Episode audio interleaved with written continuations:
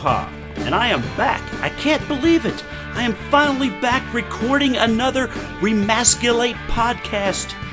And uh, I'm so glad you guys are here. I know it's been a while. I always say that. I've got, got to, got to, got to, got to get better at recording a podcast. I've said I would just sit down and do it by myself if I have to, and I have not done that. Um, I promise I will get better at that. I promise. But, you know, I keep waiting around to get a, a really exciting guest, and I think, ooh, if I get somebody really good and really exciting, it'll draw more listeners to the podcast. So, uh, when I get a guy like, like today's guest, I get really excited about having uh, somebody like this on.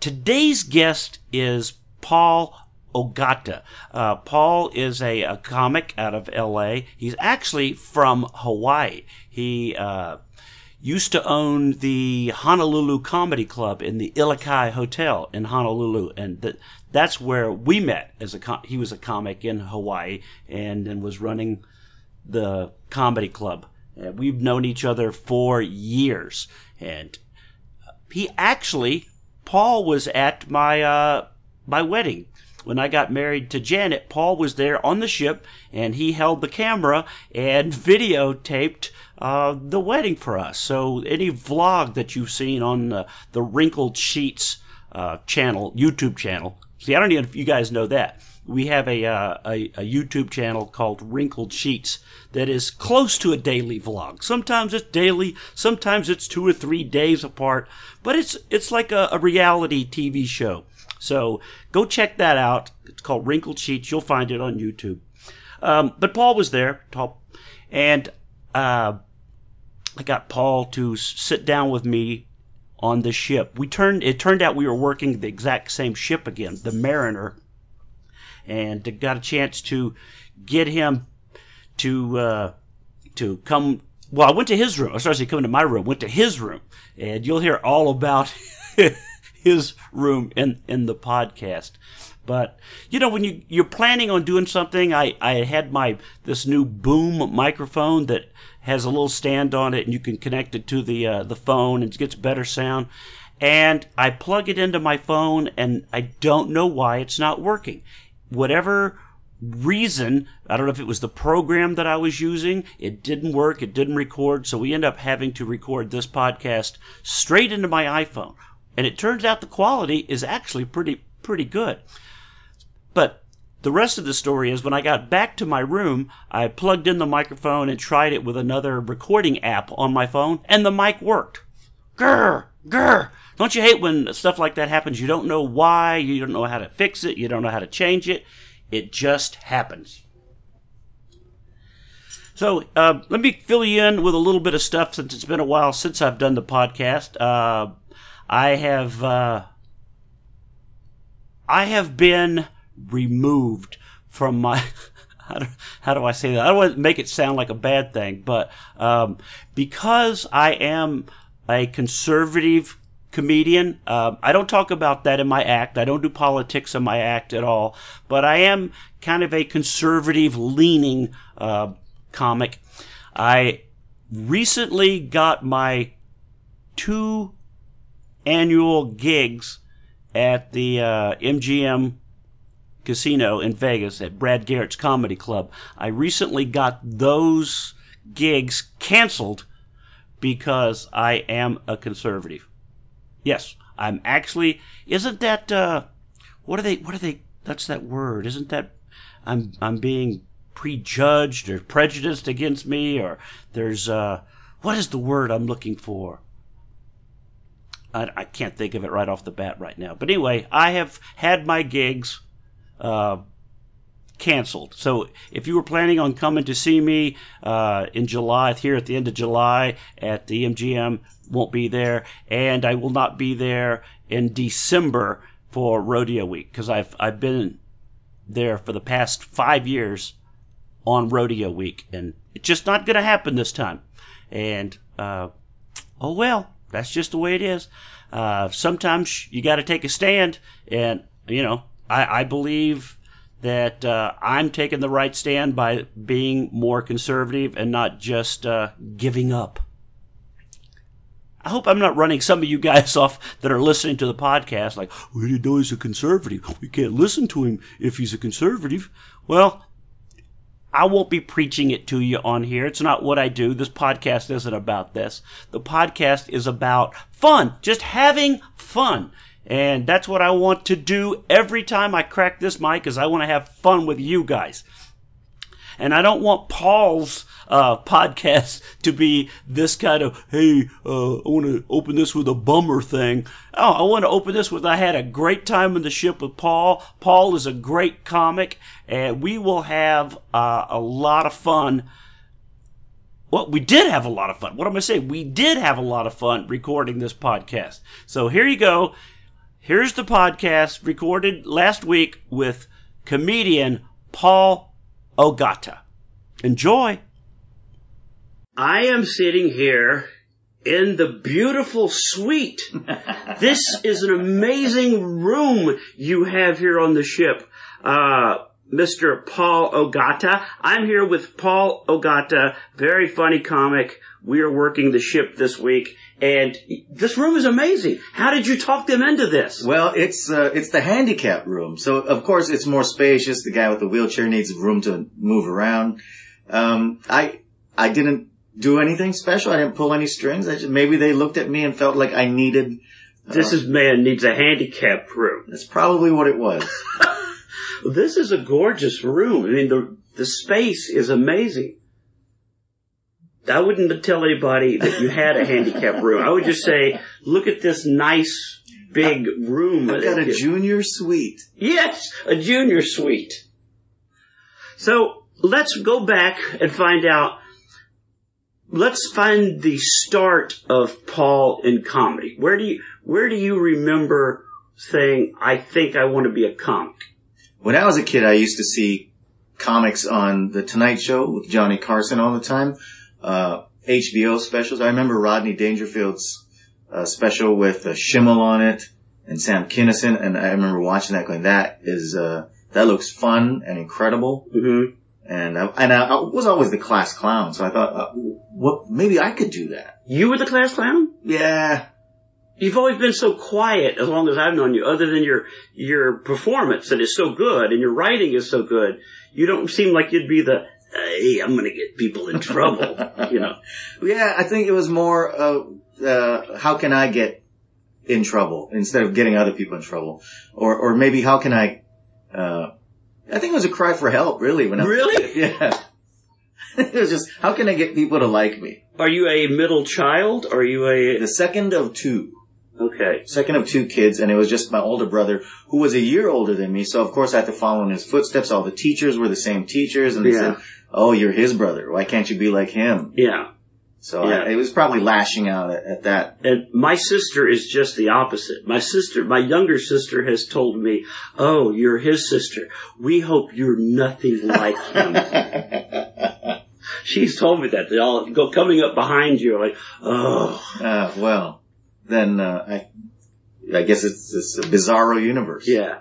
I, I myself was always one that would try to talk other kids into doing stuff. So Right. I would not be in trouble. They would, but we'd all get a laugh out of it. You know, that kind of, Hey, you know what would be fun? yeah, yeah. If you were to go over and say this to her, you know. Oh, that's funny. You were you wrote for the class clown. yes, that's, I wrote for the, yeah. You didn't have anybody come up with any your, here's what you need to do, Paul. Now I got myself in trouble all by myself. Yeah. But uh, it, I guess it opened a lot of doors and it, uh, it was, I guess, a defense mechanism as well when you're a kid. Instead of fighting, maybe you can make somebody laugh. Mm-hmm. That's what a lot of people do. That you always hear about. So the bullies, you know, you would make them laugh so they'd leave you alone. Yeah. You- got really good at being defensive with the. Oh, they'd be, leave him alone. He's cool. You know, leave him alone. He's all right. Yeah. Uh, but that translated into, uh, giving a comedy competition a shot in college and it worked out okay. And that led to working at the, the local comedy club. And that's where I met you all those years ago. Right. It was. And then next thing you know, you were the owner of the comedy club, and Yeah, and then that went down in a big ball of flames, and then uh, and uh, and I've heard Paul say before, if anybody wants to know what not to do at a comedy club, right, it's that old it's that old cliche. Do you want a small fortune? Start with a large fortune and open a comedy club. Mm, I can see that. Yeah, Yeah. but uh, it's where I, I met my wife. She worked at the hotel where I had my club, Oh, and so good things can come from bad things. always, always look for the silver lining. Right. Now, were you born in Hawaii? Born in Hawaii, fourth generation of my family there. hmm And uh, so I don't speak Japanese, although I'm ethnically Japanese. My parents don't speak Japanese. I'm pretty sure my grandparents did, but uh, Yeah. Now, I thought of something I was going to ask you the other day, and uh, I remember you used to use the moniker, the mental Oriental. Do you, do you, Yeah. sure you remember this? It was your deal. yeah. When did you decide, ooh, I probably not, not going to do that anymore, or, Well, in Hawaii, comedy revolves heavily around uh, ethnic comedy, yeah, uh, racial comedy, not racist, but racial. right, Simply because of how Hawaii began, with people from many different countries being forced together to live in a in a plantation situation. So you had Chinese, Japanese, Filipinos, Samoans, uh, Native Hawaiians, uh, Portuguese. All these people had to get along with each other, and they did that through making fun of each other and themselves. yeah, So that's kind of how Hawaii's comedy evolved. And honestly, I didn't even know I was supposed to be offended by the word Oriental until years later when uh, I had gone to the mainland and uh-huh. somebody said, "Oh, you're not offended by Oriental?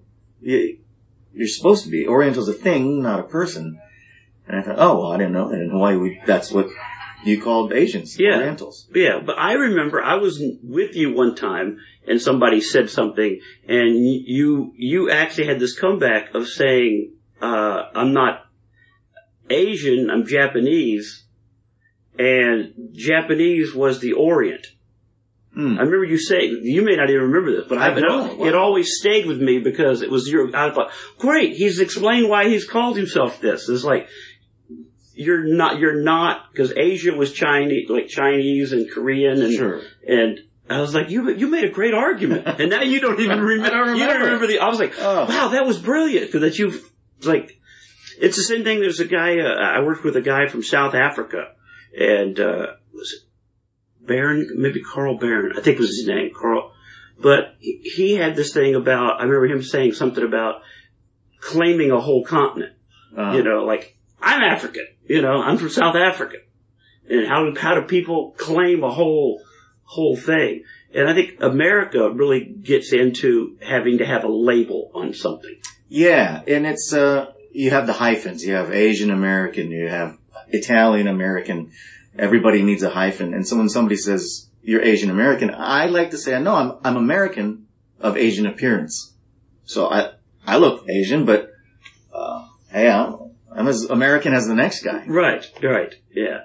I, uh, one of my friends that his parents escaped from Cuba, this reminded me because you said fourth generation don't speak Japanese. Right. His parents escaped Cuba when Castro, during the revolution, I mean, they actually were like real refugees, you know, that like, like 1959, whatever that was, Yeah, 16. wow. And, uh, they didn't un- allow Spanish to be uh, spoken in the house because Oh, it's a household rule. yeah. Okay. Like we're here now. We we were out. We love America. And I remember as a as a little kid, I mean little, going over and there was the American flag, and there was a picture of like President Kennedy and the Pope. You know what I mean? It was like we, we are in America. And uh, Victor and his family, same thing. They've never learned. They never learned Spanish, and they're like, "Like you're Cuban. I'm an American." Yeah. But that doesn't seem to happen much anymore. I think uh, people come to America for different reasons now. Certainly, they were escaping a brutal regime that they wouldn't certainly they wouldn't want to put up Fidel Castro's picture. Right. Uh, they were escaping that.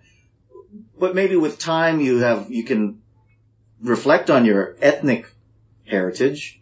Uh, certainly, you go to a lot of bars in Boston. There's Irish flags up or Mhm. Italian flags up.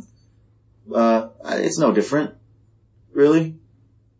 But But a I, lot of them don't speak Italian, or they're just like, "Yo, my great great grandfather came over." they love You to think that they do. Right. They don't. Yeah. They- Uh, paisano. yeah. Or they, they love to uh, cut off the last vowel. So it's paisan. Yeah, They've created their own version of the language. yeah, yeah. But do do you ever wish you knew Japanese? Do you ever feel like, oh man, I wish I would have? I wish I knew other languages besides English. I'm still working on English. Come on, let's be honest. Uh, but, you know, you and I travel to so many different countries for our job doing comedy that it would be awesome to know other languages. Yeah, So, yeah, I wish I knew, uh, Mandarin for when I'm doing shows in China. I wish I knew uh, Tagalog for when I'm doing shows in the Philippines. so you would be like Eddie Izzard and just completely do your act in another language. If, Yep. if you could, or- That's interesting because a lot of the comics I know who can do it in different languages tell me that you can't just translate your act into another language verbatim. There's other things involved in the comedy. There's uh, context and there's uh, references. So if you were to translate your act into, let's say, uh, Portuguese, yeah. you may you may not be able to do your act in Brazil or in Portugal. They'll understand it, but they it won't be funny. So there's you have to What do you mean? What do you, what do you mean? It won't be funny. What do you mean? what do you mean it won't be funny? No, I, I, I hear what you're saying because the words might not be the same. Like, like the Spanish word for duck is, you know, there's that. pato, but pato means something else. And so, you know, Right. In the Philippines, puto is a, uh, uh, a dessert, uh huh. but in Spanish, puto is male whore. Yeah. So, well, there's that. There's, there's that. But also, what's funny and how things are funny in different countries, uh, vary from country to country. In, in China, a lot of their thing is traditionally has been crosstalk, which is, um, for example, like Abbott and Costello. hmm It's, it's a two-man thing. Right. So if you were just one guy up there saying things, they, they, they might not appreciate or understand. Why, where's the other guy? Because that's not the kind of comedy they're used to. Right. So, and that's changing slowly. Of course, there's a lot of uh, comedians who who speak Mandarin and do comedy in Chinese that way. But so there, I don't know. Yeah, but I'd still love to get around when, when I'm in Italy this summer. I want to. Oh, I know. I want to speak Italian so I can order food. Do you ever watch the commercial for like Babbel? The learn learn learn a new language. Babbel. You'll have you'll be speaking conversational in three weeks. Every once in a while, I'll see that commercial and almost go, yes, yes, I want to know. Yeah, but as as we found out, sometimes you pay for an app and it's garbage. Right, we have found that out.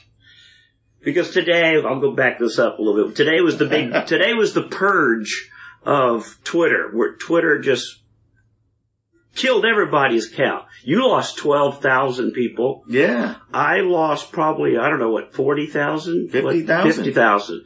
And, uh, some people have lost 2 million followers. it's like Infinity War. It's the Avengers. Everybody's turning into ash and vanishing. yeah. So, I bought this app to, uh, tell me who's not following me so I could unfollow them to help the ratio.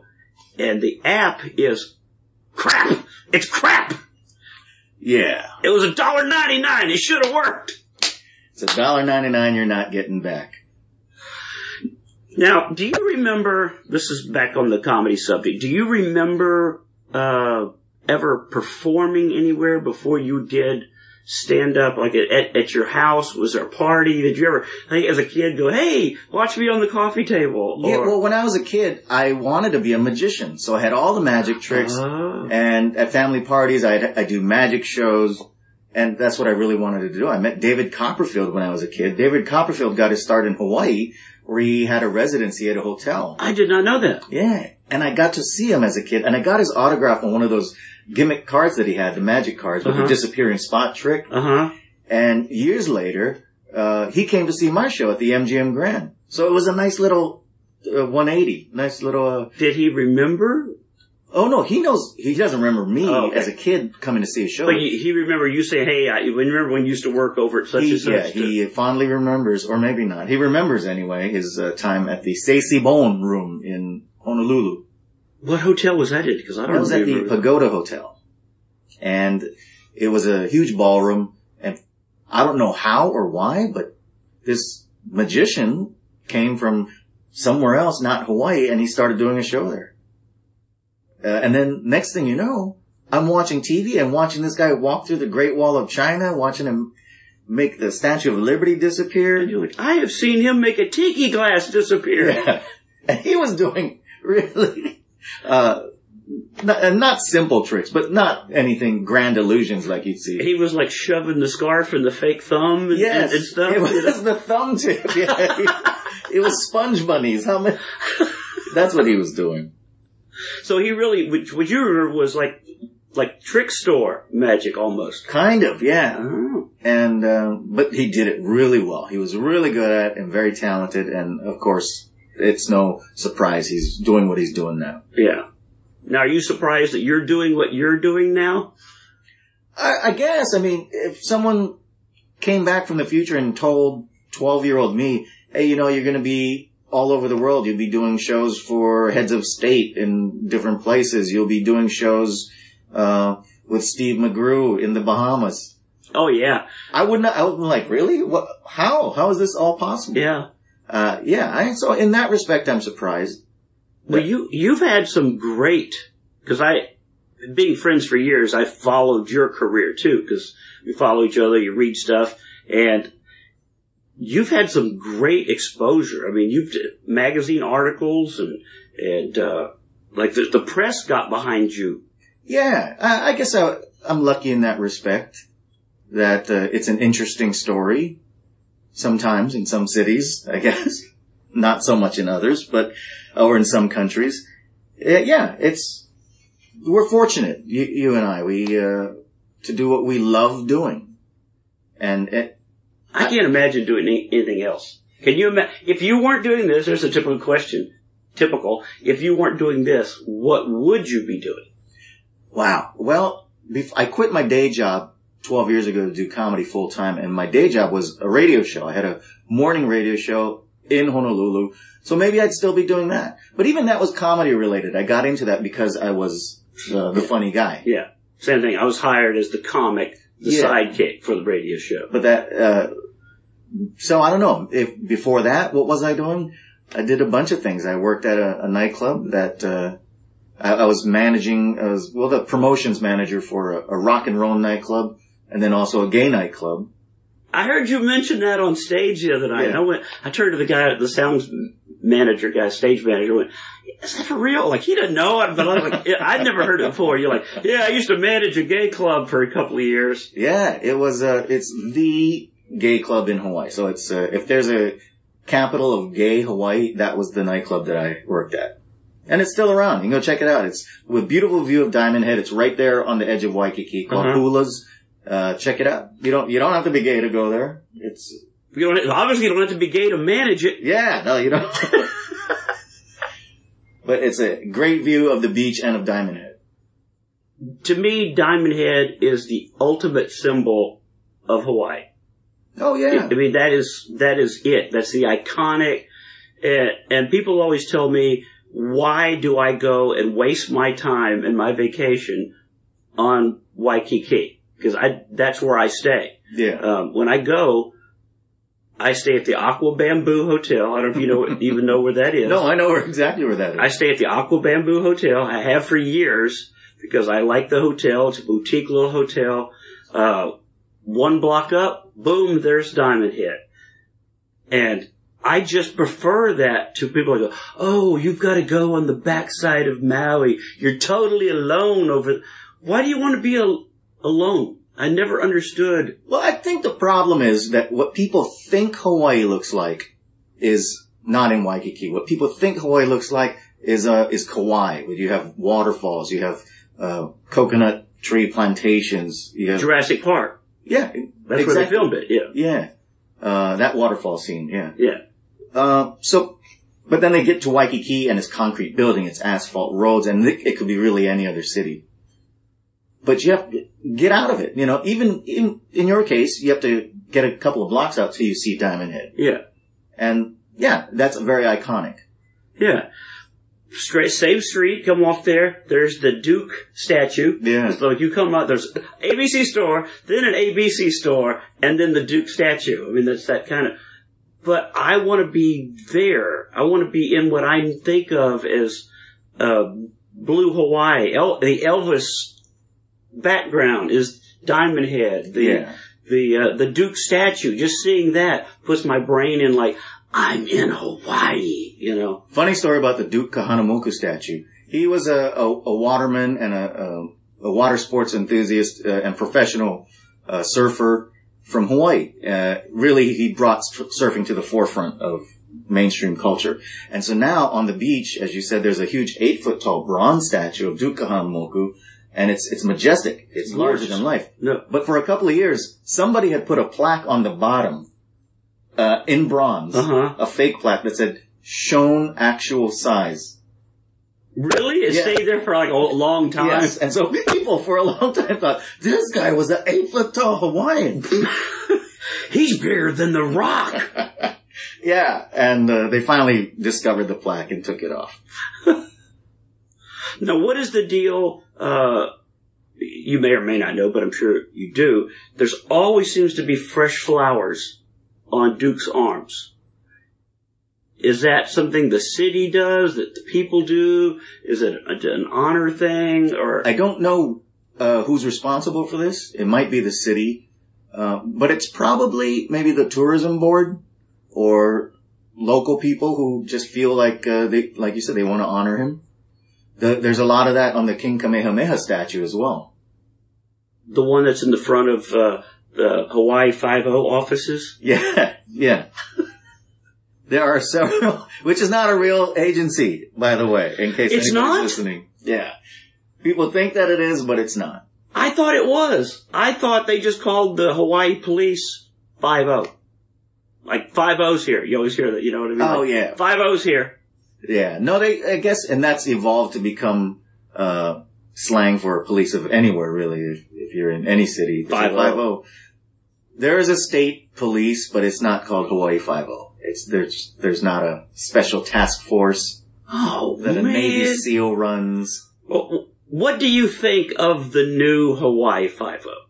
Well, I I followed it for the first four years or so because I was living in California, and any chance I get to see Hawaii, I'll take. I'm like that too. I watch it. It could be a rerun on the ship. I'm going to watch it because I go, oh, I've been there. I get to see uh, all of my friends, people who are I've known for all my life. Now they're in a TV show Yeah. i- i- as a cameo, or sometimes Yeah. as a repeating character. Yeah. There's a, a friend of mine in radio, Devin Nakoba, who's a, who's always a police officer on there. Oh, really? One of my cousins, Michael Lee, is a he's the Maui police officer. So Five O's ever on Maui, they interface with him. Him, yeah, and Augie, like our friend, our friend in comic, Yes. Augie T. I've seen him several times playing different things. For the first season, he was the helicopter guy.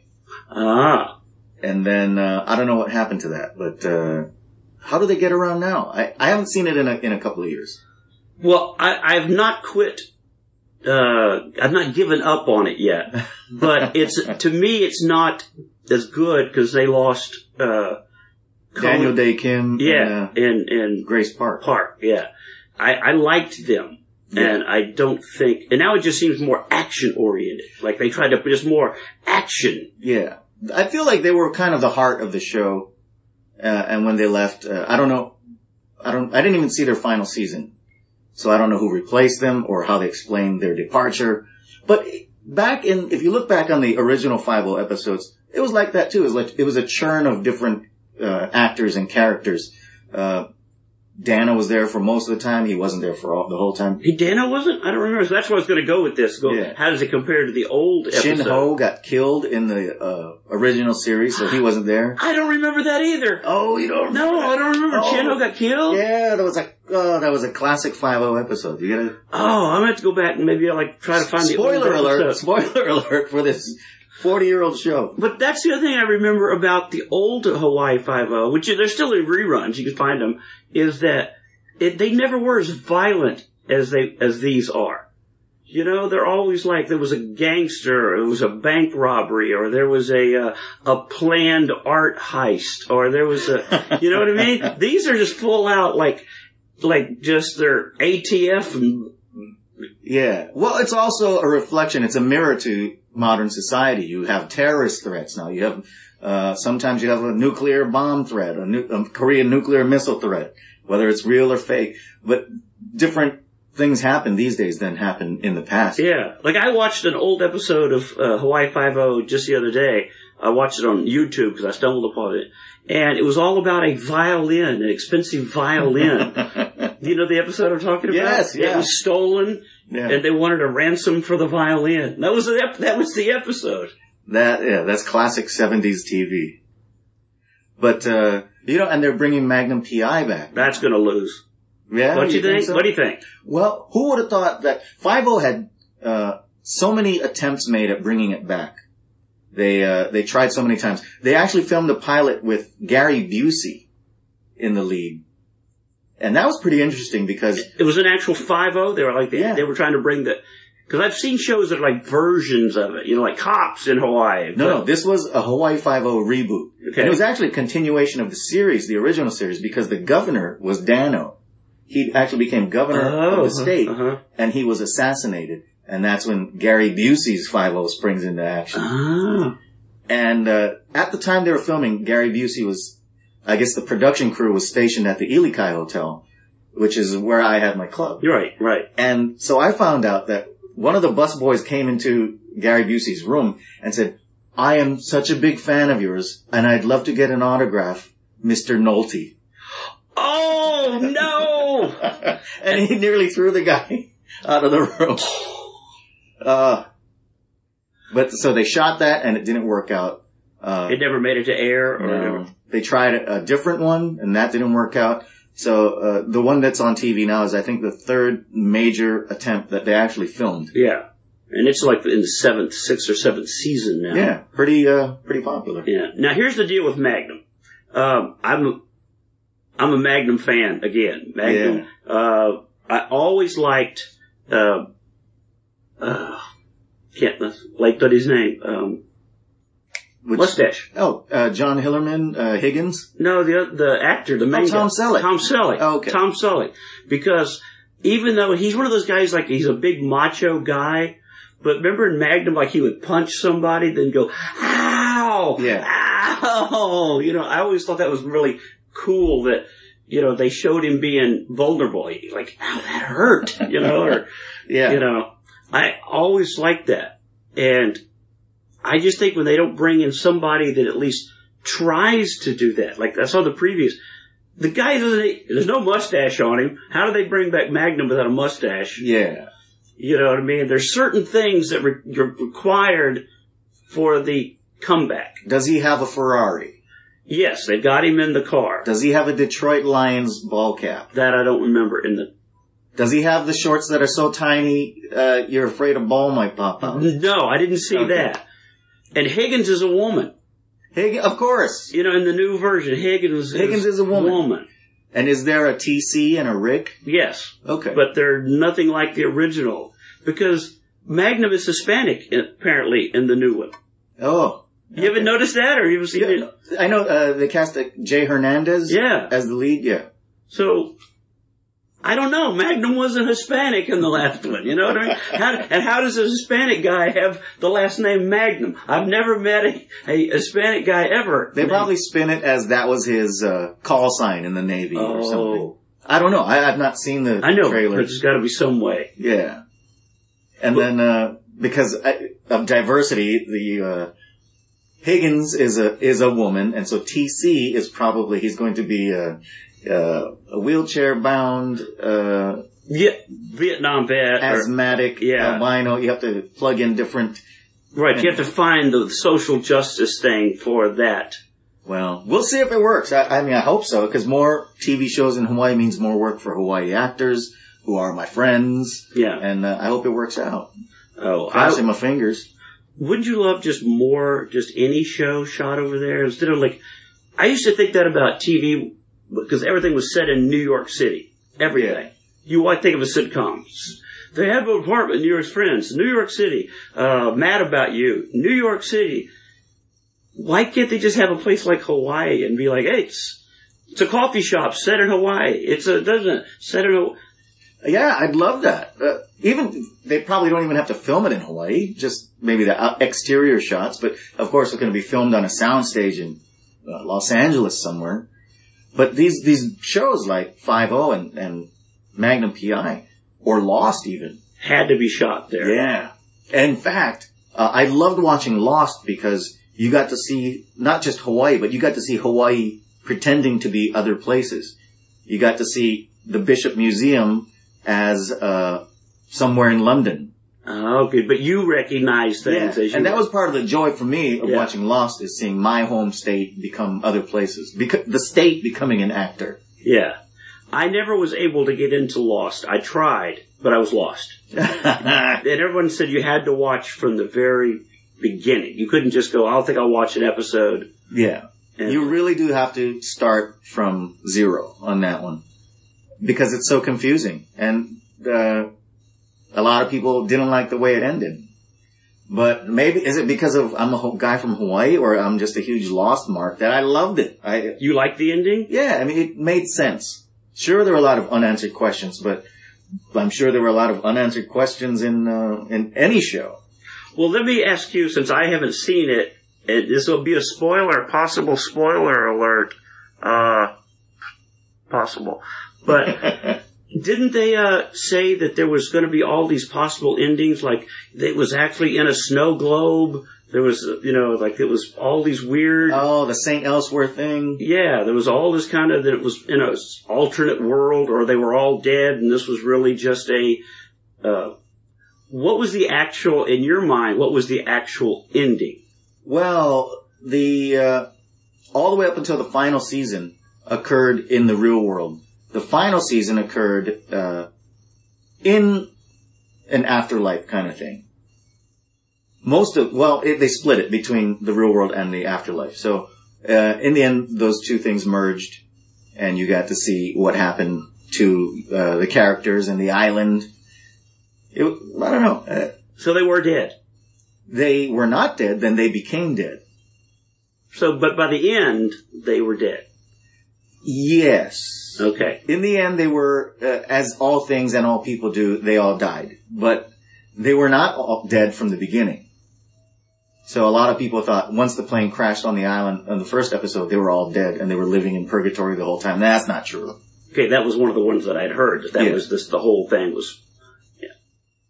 It, it sure it was confusing, but uh, It was lost. that was you know what that was such a groundbreaking show because it was the first real internet show where the internet got involved in the show and they uh, solved puzzles on the internet about uh, you know people got together as communities on the internet to try and figure out this show. Yeah, weren't they dropping like e- Easter eggs and stuff for the internet to find and talk about? Yeah. Like they were doing little things that they were like, "Did you see the thing? It was like an upside down number, and it looked like it might have been a." Right. And they'd actually come out with content in between seasons to satisfy people.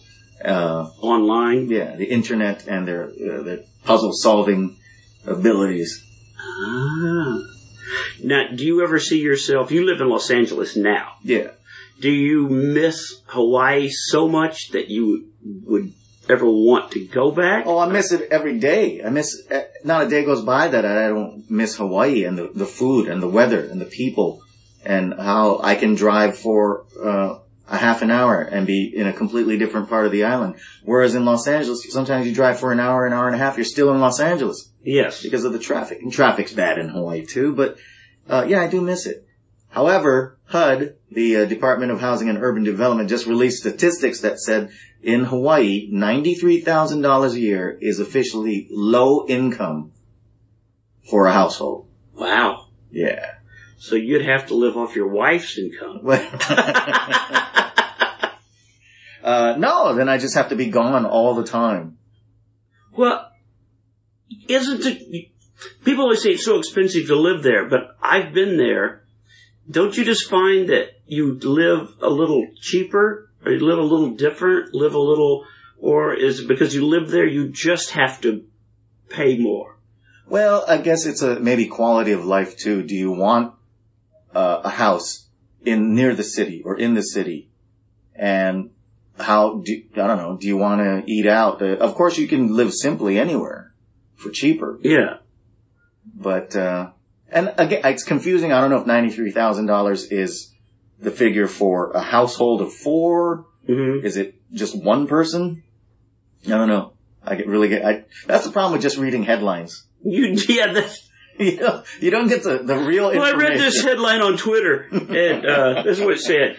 Yeah, No, because I, I, always hear about people that sell everything and they move to Hawaii and they get a one room place yeah. and they just, you know, that they live off the, got, we got some coconuts, I went fishing, I did some thing, made some, you know, like living very simple. But Yeah. that's not the way a lot of people live there, is it? No, uh, people of course want to eat out every night, or uh, they have to because they work three jobs and they can't cook at home. Uh, It's So you're making this sound horrible. You're won't- making this, people listening to this would never ever want to move to Hawaii if you keep talking like that. that's my plan. Then, then property rates fall and I can swoop back in. Uh, yeah. But then I heard in the Bay Area, low income is 115, 120,000. hmm So it's, I, I think it's skewed that whatever the results are for that study is, are skewed towards the more expensive and uh, a, a better lifestyle or than, than you could get away with. Yeah. Yeah. Is there any other place besides Hawaii that you found in your travels that you go, okay, I might could live here? Uh, yeah, pretty much uh, anywhere. I love Australia. Australia is a beautiful place. Uh, things tend to be really expensive there also. Minimum wage is, I think, around $15 or so. So, of course, things are more expensive because of that. Because Uh, it's an island. it's, it's a really big island. It's an island. island. Uh, I love Hong Kong. I'd live there. It's really expensive though. Um, Malaysia, I think, has the potential, um, for me and my wife to move to because the food is amazing. Uh, costs are low. Very low. Yeah. And up until recently, the dollar was, uh, fierce there. You could get good, uh, get a good exchange rate on the dollar. What about Thailand? Uh, yeah. Well, uh, I haven't really seen much of Thailand besides, uh, the, the seedier parts of Bangkok and Pattaya, but I hear it's really beautiful there too. Because I have a couple friends from Colorado that have ended up working and living in, in Thailand. Oh yeah, what, what. Uh, one of them is in, what's it, Phuket? Phuket? Yeah. Yeah. And then another one just lives and work around Bangkok. But Yeah.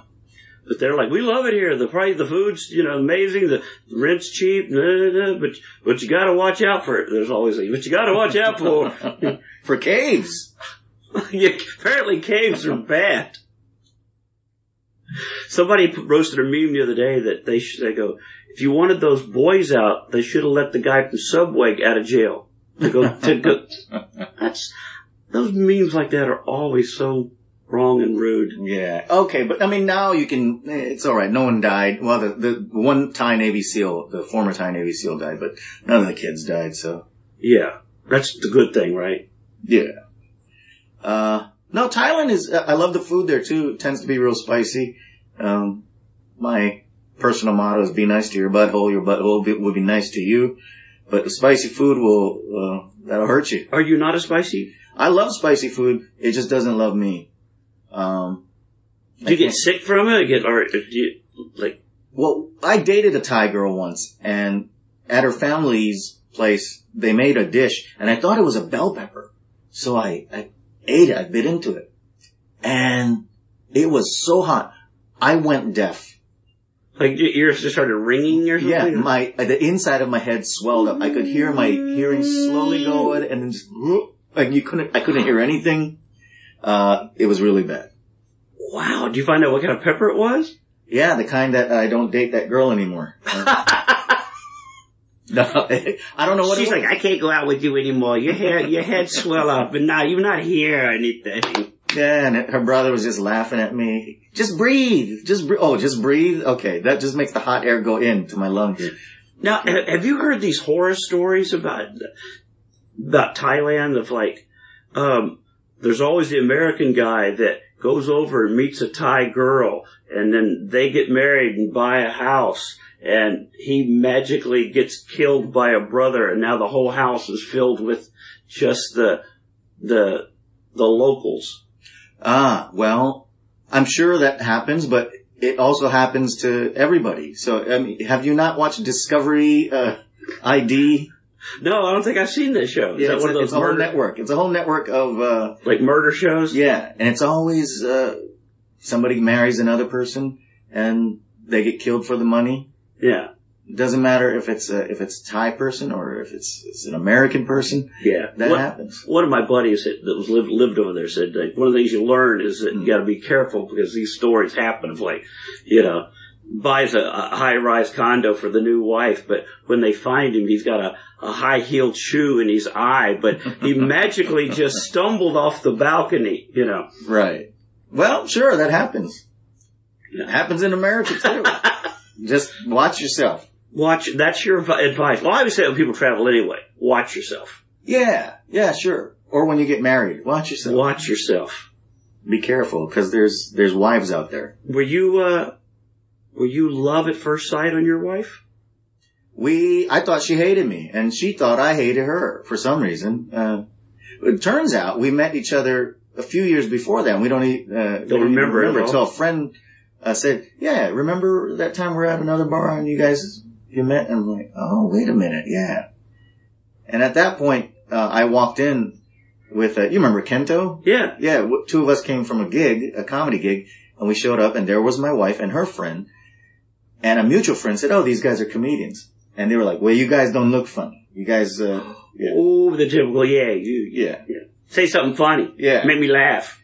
And uh, I was like, "Okay, well, this is bogus," and we walked away. And years later, I found out, yes, I remember that. Uh, so yeah, she already didn't like me before. Uh, I thought she didn't like me. And now you, you fast forward to, you ask her out. Did you, did, how did this go down? Well, it's as as Facebook says, it's complicated. But uh yeah, I I'd asked her out, and uh this was during the downfall of my comedy club, so it was a bad time for me, and and because of that, I think maybe I didn't. Kind of pushed her away because uh, who who wants to get involved in this mess? But she stuck around, and so I know it must be because of my personality, not Yeah. because of my financial status, my vast fortune. Mm. Now, how did you propose to yours? Was it romantic? Uh, yes. I, this, as I tell it, it is. As she tells it, it's not. Okay, let's hear her version. Ha! I get, I, I presented a breakfast in bed, uh, uh eggs Benedict, and, uh, you know, complete with the dishes with the, the, the, the cover on it. Oh, can like a real, the, yeah. the, the reveal. Right. And so for dessert, I lifted the, the lid and there was a ring. And I'd sprinkled rose petals around the Oh, bedroom and on the bed. I'm getting tingly. Yeah. But to hear her tell it is, uh, oh, well, she wasn't awake, so I had to sort of sprinkle the, the rose petals on her face so she would wake up. But to her, my wife's version is that I threw the rose, the flowers at her face and said, wake up! She says it that way? Yeah, I, you know. Uh, How long had y'all dated before this? that was, well, maybe three years. Three years, and it was another uh, year and a half or so before we actually got married. And you did this because you knew you wanted to go on the road, and so you felt like if I could get her married, she'll hang around while I'm gone. No, I, you know, I didn't really think that one through, but she knew that that was kind of what I wanted to do is leave Hawaii and start doing comedy, uh, on the road, as they say, you know, around the planet. And she was down for it. And I'm lucky every day that when I come home, my key works. Every time. I know, I feel that, I feel the same, same way. Like, every time I get offered another gig, I think, oh no, Yeah. I've gotta go home and say, I got another chance to be gone again. Yeah. And then I have to say to her, what do you think? Do you want me to take this? Do you, do you do that? Or do you ever like, I do. do you want me? I mean, I'll say no if you don't want me. No, it's your and job. sometimes I know she's going to say no, so I don't take the gig or I don't pursue it. Yeah, Uh, three weeks. This is this will be three weeks away. This trip. this trip. Yeah, and already that's pushing it. Uh, I can't do too many of these in a year, yeah. but uh, sometimes 21 days is a long time to be gone. it is. But sometimes, you know, sometimes I'll be gone for three weeks, and it's uh, off doing a comedy festival here and a, another comedy festival there, uh, and a week somewhere else. So I feel like those are, are worth it. This one was kind of this was a last minute change for me. I think this was supposed to be two weeks, but the uh, the cruise line asked if I could do two weeks instead of just the one, and so it became three. Yeah, I try to explain to people who say, you know, ask about how you how it is when I travel and do my job. It's got to be. I always say it's exactly got to be like a, a truck driver. It has to be the same. You know, you're gone. You do these long hauls. You're you're you're gone for maybe, you know, and then you come home and you have to resume your relationship. You know, you have to almost put it on pause and then I'm back. Now do you want to finish that garden we were working on? Or, you know, hey, I'm back. Do you want to paint the basement like we were talking about? And you hope that that she didn't finish the garden while you were gone, and hey, that's another man's cucumber in my yard. You, you don't. You do not want another man's cucumber in your garden. No, sir. No, sir. But it's a it's a difficult proposition to be married and do what we do, and a lot of comics will get divorced because of that. Yeah. Well, I've, I've been there. I know how that, I know how that goes. And even, even with this one, love you, baby, but, um, people will have asked, am I worried that that will happen again? You know, because it's happened before. And I just, you never know what point somebody gets fed up with your lifestyle. You know what I mean? Yeah, Because that's a good it's point. your lifestyle. I uh, wow. I better make a phone call uh, right after this to make sure that my lifestyle is still acceptable to her. Have you not had conversations about it when you're like, are you okay? Is it starting to bug you a little bit? You- Yeah, I mean, you- I I know that she would rather I be home more, uh, if not all the time. But uh, this is this this is what I do, and it pays the bills. So Yeah. I'd have to find something else to do first in order to not do this. and very few jobs pay the bills like this does. Right. And allow me to uh, sleep till 10 or noon. Noon or one, as I did today. Um, Very few jobs allow you to do that. But they're out there, so uh, very few wives allow you to do that too. good point. Even if you were had a job. But uh, I don't know. There will come a time where I think that'll be the decision I have to make, and then then I'll have to begin looking for something else to do. I'll have to edit. Now I gotta edit that out of the, out of, or maybe, well, you may have heard that. That was the, uh, the wife checking up on me. I'm, I may just leave that in there. yeah, it came at a perfect time. Perfect It was- time. We're talking about traveling and the, what your wife thinks and, It was, and that's, you know, my wife has said that to me too before. She, I thought you were, you're dead or something. One night I was in Hong Kong and I had a bad headache and I went to sleep.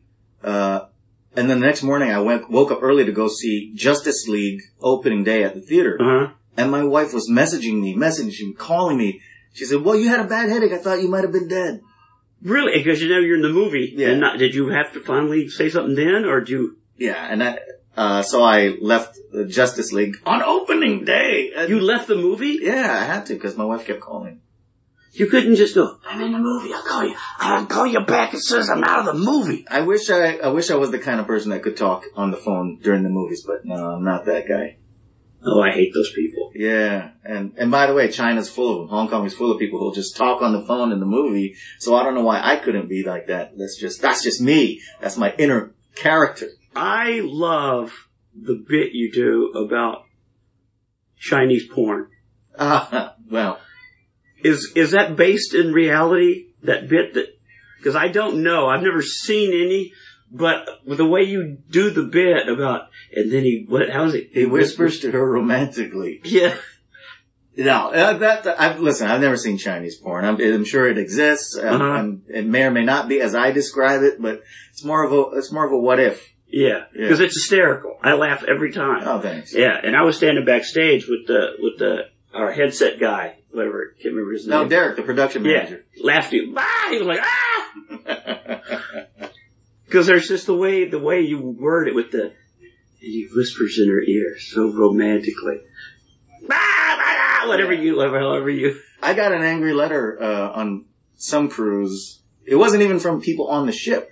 There were Chinese people on the ship uh, who complained to a friend on land, and the friend on land sent me an email that said, "All the Chinese on the ship hate you." Really? Yeah. Because of that one bit? Yeah.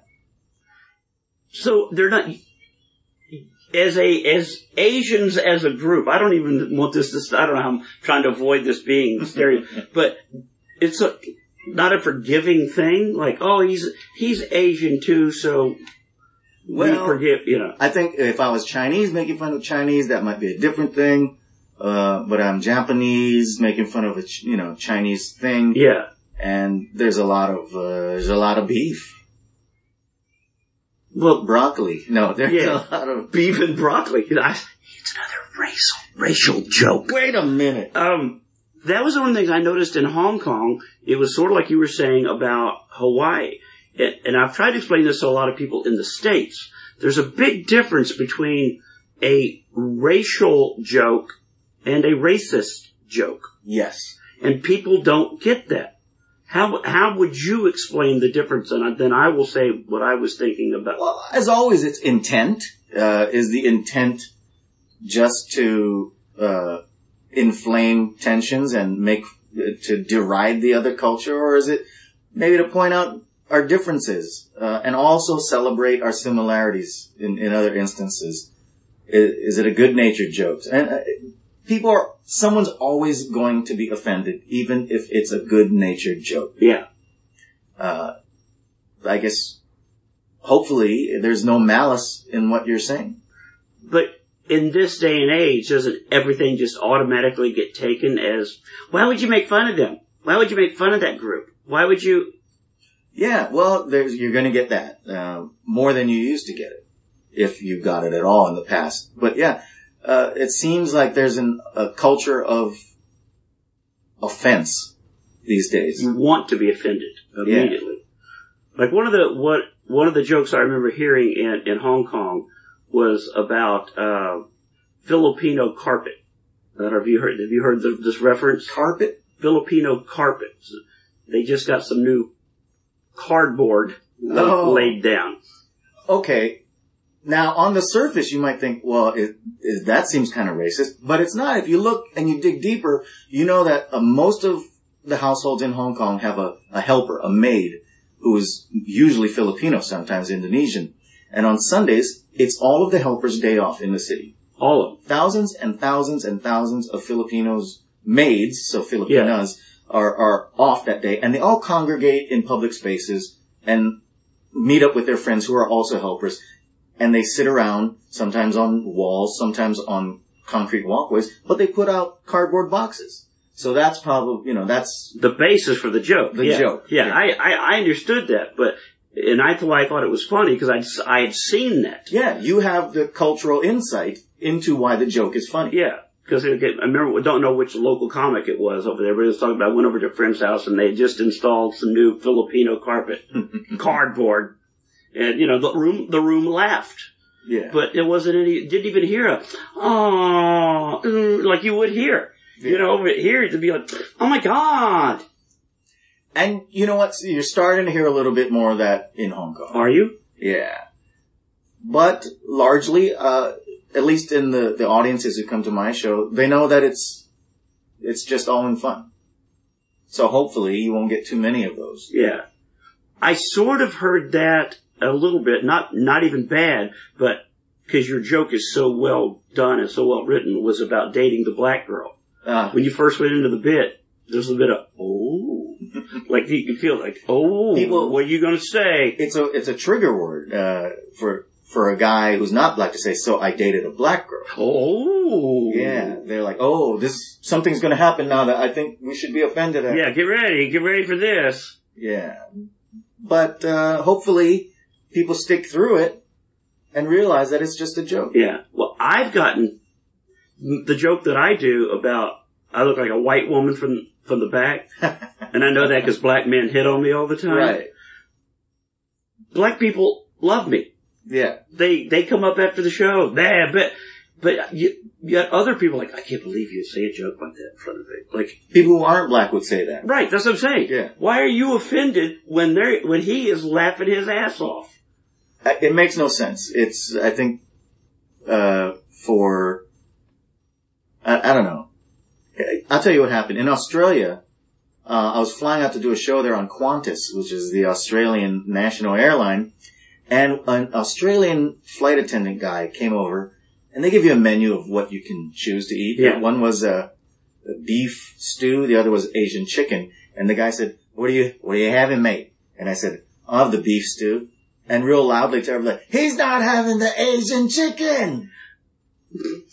So I, I wrote a, a thing on Twitter about that. I remember seeing. Yeah. And then some reporter in Australia gets a hold of that and writes a big story saying, uh, "Oh, this comedian was offended by a uh, an insensitive." You weren't really offended. You just made a statement about it. Yeah. What I got, or were you offended? Well, first I was uh, shocked, like, "Oh, is this guy coming at me like this? This is not the." If, if you were going to joke, maybe come at me in like, "Oh, you're not going to have the Asian chicken." What? And make a little what? Yeah, I would have thought. I would have sworn you'd have gotten the Asian chicken. but real loud, like he's performing to other passengers. yeah. Uh, he said that. And okay, there's a time and place for comedy. You know, when we're on stage, we're not giving a safety briefing. Right. That's something you do on a flight. Yeah. St- just stay in your lane, do your job. Uh, but uh, I guess that's that's the culture of, of offense of people wanting to be offended. So this reporter found something and she tried to blow it up into something bigger. And if well, How big did you let it go, or did you try to stop her right at that? Like, Well, I spoke to her about it, and I said I really just wanted the guy to make better choices in a flight. Uh, that's all. yeah.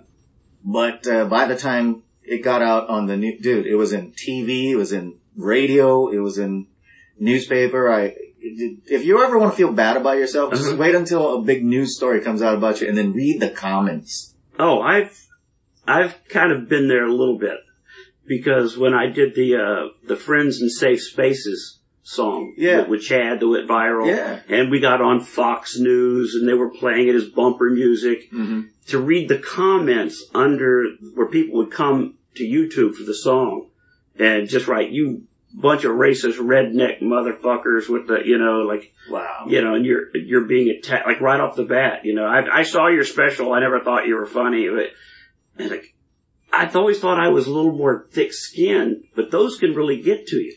Yeah. You know, Um, like it was just a song, dude. I was making fun of, I, and you've you've made me out to be uh I'm driving the General Lee and putting the next Southern uprising again. Yeah. Which, which, those guys weren't even racist, right? The No. No, the car just happened to have the flag on it. They were just two good old boys, never meaning no harm. Yeah. Just running moonshine. Yeah. Yeah. And that, how, how much have we changed that that was family TV, that they were just a couple of, you know, running from the law. Yeah. We're, we're just honest bootleggers. Who are we to, you know? Yeah, well, I, I'm surprised that they made a reboot of that as recently as they did. On the movies? Yeah. I'm surprised that that was fairly recent. Maybe 15 years ago? Oh, it's probably sooner than that because Oh. Jessica Simpson. Simpson was in it. The second one didn't do well at all. You know, they did the first one, but they did a sequel that didn't really, uh, They did? yeah, like a direct to, like direct to video. Wow. Didn't have the same two guys as Bo, Du- you know, Bo and Luke Duke. And Jessica Simpson wasn't in it? I don't think she was in it either. Yeah. Why, why even have a sequel? Why? Yeah. Never could figure out why these boots were made for walking. How did that fit into the Dukes of Hazzard movie? These boots are made for walking. Yeah, of course it had zero to do with it, but uh, for some reason maybe the, the producer owned the rights to the song and who knows how Hollywood works. Yeah. Well, when I um, was talking to Comedy Central, I was telling you that the other day about when I had a chance for a reality show on Comedy Central, and they were it was going to be follow me at the radio station and my stand up career, and I had the band at the time because I was playing. My band was playing at the country bar. Oh, Yeah, and so we were we'd opened for uh, like uh, uh, Rascal Flatts, and opened for Taylor Swift, and opened for some of this. And the guy was saying, he goes, "This is great because it's going to be like, you know, like when uh, the Osmonds were on the air, the uh, no, Osbournes, because they would play a song, and then the song would be a hit on iTunes. ah, synergy. because Cass Kelly wanted to be a, a singer or Yeah. whatever. So and he goes, "This is great. It's the same kind of thing. Your band can do a song and then put it up. We'll still make money off of the." And none of that ever happened. Come on. This close. this. I think that's going to be the name of this podcast this hour. We were this close. uh, What's the closest? Because this is going to wrap up here. We're 59 minutes, but excuse me. What would you say was your closest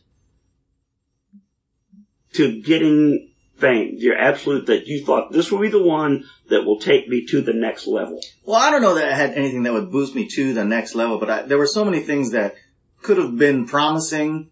Uh, I, one time I, uh, went to see Fluffy, Gabriel Iglesias, Mhm. at the Mirage Hotel in Las Vegas.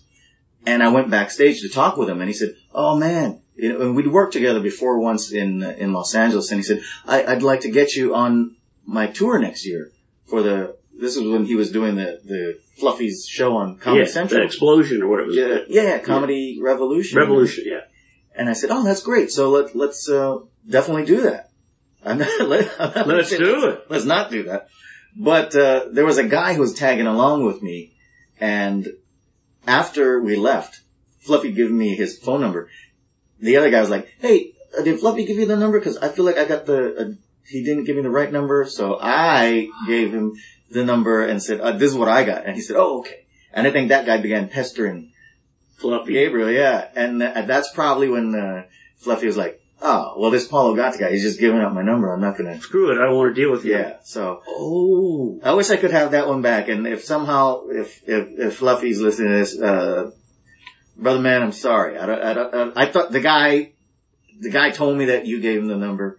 And uh, You got scammed. You I got, scammed. I got scammed. Yeah. Well, maybe we'll have to, t- when this gets up, we could tag Fluffy and say, please listen to the end of this for the apology. I would like to be out on tour with you. Yeah. And Because he did a big special in Hawaii. You could have been, it would have been, it would have made sense. But, you know, I get it. And maybe it's another reason. I don't know. But what, uh, for whatever reason it is, uh, he stopped taking my, stop taking your my calls. messages or calls. So, He yeah. didn't write you one something back like, stop, stop it. Don't, don't No. ever write me again. Don't ever. No. And, uh, I'd even offered to, at that time to give him contacts for people who could bring him to, uh, to Malaysia or Hong Kong before he went out there. Yeah. Um, so I'm glad he finally got in touch with the right people and went out there. Yeah. But, uh, I, yeah, uh, oh, if I could have that one. Do you, did you, have you heard, did his act work as well there as it does Oh, here? he kills everywhere. He Does he? kills. I, I, from what I hear, and it's if you ever get a chance to see him in concert, it is amazing. It is like nothing you'll ever see. It's a lot like a rock concert. He'll start a joke, hold the mic out, and the entire arena or theater of people will finish the joke for him. Wow. You pay to go tell somebody his own Yeah. jokes? Of course, it's not like that the whole show, but at the end, But he will do that? Yeah, the like, classics. So he'll do the classics. He'll, you guys want to hear this joke? Okay, so he'll start it, and then people will finish it, and it, there's nothing like it. It is, it, that, when people talk about rock star Uh-huh. comics, that's what it is. so, I always hear that now that this year, the rockstar comic is Russell Peters. He's That- been that for a while. that- That's the same, he, the arenas, and people want to hear those jokes. They want to hear the, Oddly enough, with, uh, Russell, I hear that people complain that he's not doing different. oh, see, I hadn't heard. I hadn't heard that, but I can see, you know. But don't you know comics that are doing the exact same, the exact same act and are selling out? I mean, I can, I can give you exactly references because people want to see, they bring friends to see you, and they'll go, you didn't do such and such bit. My friend loves Yeah. that kind of dog and he wanted to hear that. You go to the Stones to hear, uh, Brown Sugar. Right. it's always weird when you go to a, a concert and then the, the band or the singer's like, here's something off my new album. And you're like, We don't care. we don't care. we don't know this song. I went to see Vince Gill one time, and Vince was goes, "I'm going to do my entire new album. I'm going to do the new album. And if you wait around, I'm going to play all the hits. And it was a great concert. Yeah. It really was. You know, you go like, I don't know this, but I like that song. It kind of puts you in a different state of mind of like, I don't know this. I don't know. Cause I hate when a band does that. Like they'll play something and then they'll go, this is off our new album. And then you go, oh, I guess I gotta wait through this to hear the, But if you're a fan of the artist, uh, you'll you'll probably gladly sit through it. yeah. Um, it's those one hit wonders that you go to their concert and then you're like, nobody knows these songs. Just do your song five Yeah. times. Yeah, I saw a band do that one time. I saw a band open with their hit and close with the hit because it was all they Yeah. had. Well, They did cover songs and a couple off their album. start strong and strong. Yeah, yeah. Like this podcast. That's what we're going to end on right then.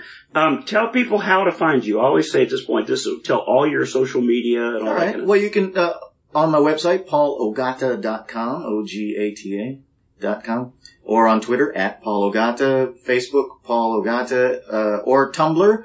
It's things that look like buttholes.tumblr.com. Perfect. Perfect. I love it. Well, thanks for doing the podcast and, uh, maybe we'll run into each other again on another one of these beautiful ships in another beautiful suite like you have here. Thanks, Paul. I appreciate it. Well, that's our podcast. Thanks for listening. I do appreciate it. And until next time, God bless America. Go listen to some Oak Ridge boys. I bid you adieu.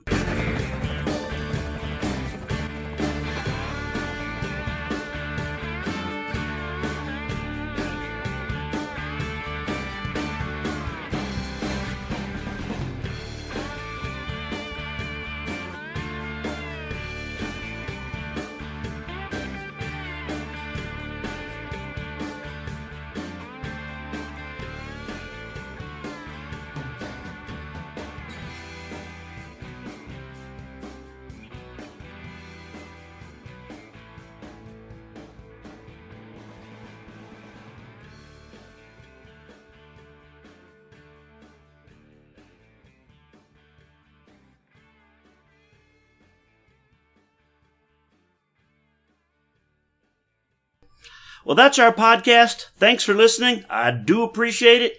And until next time, God bless America. Go listen to some Oak Ridge boys. I bid you adieu.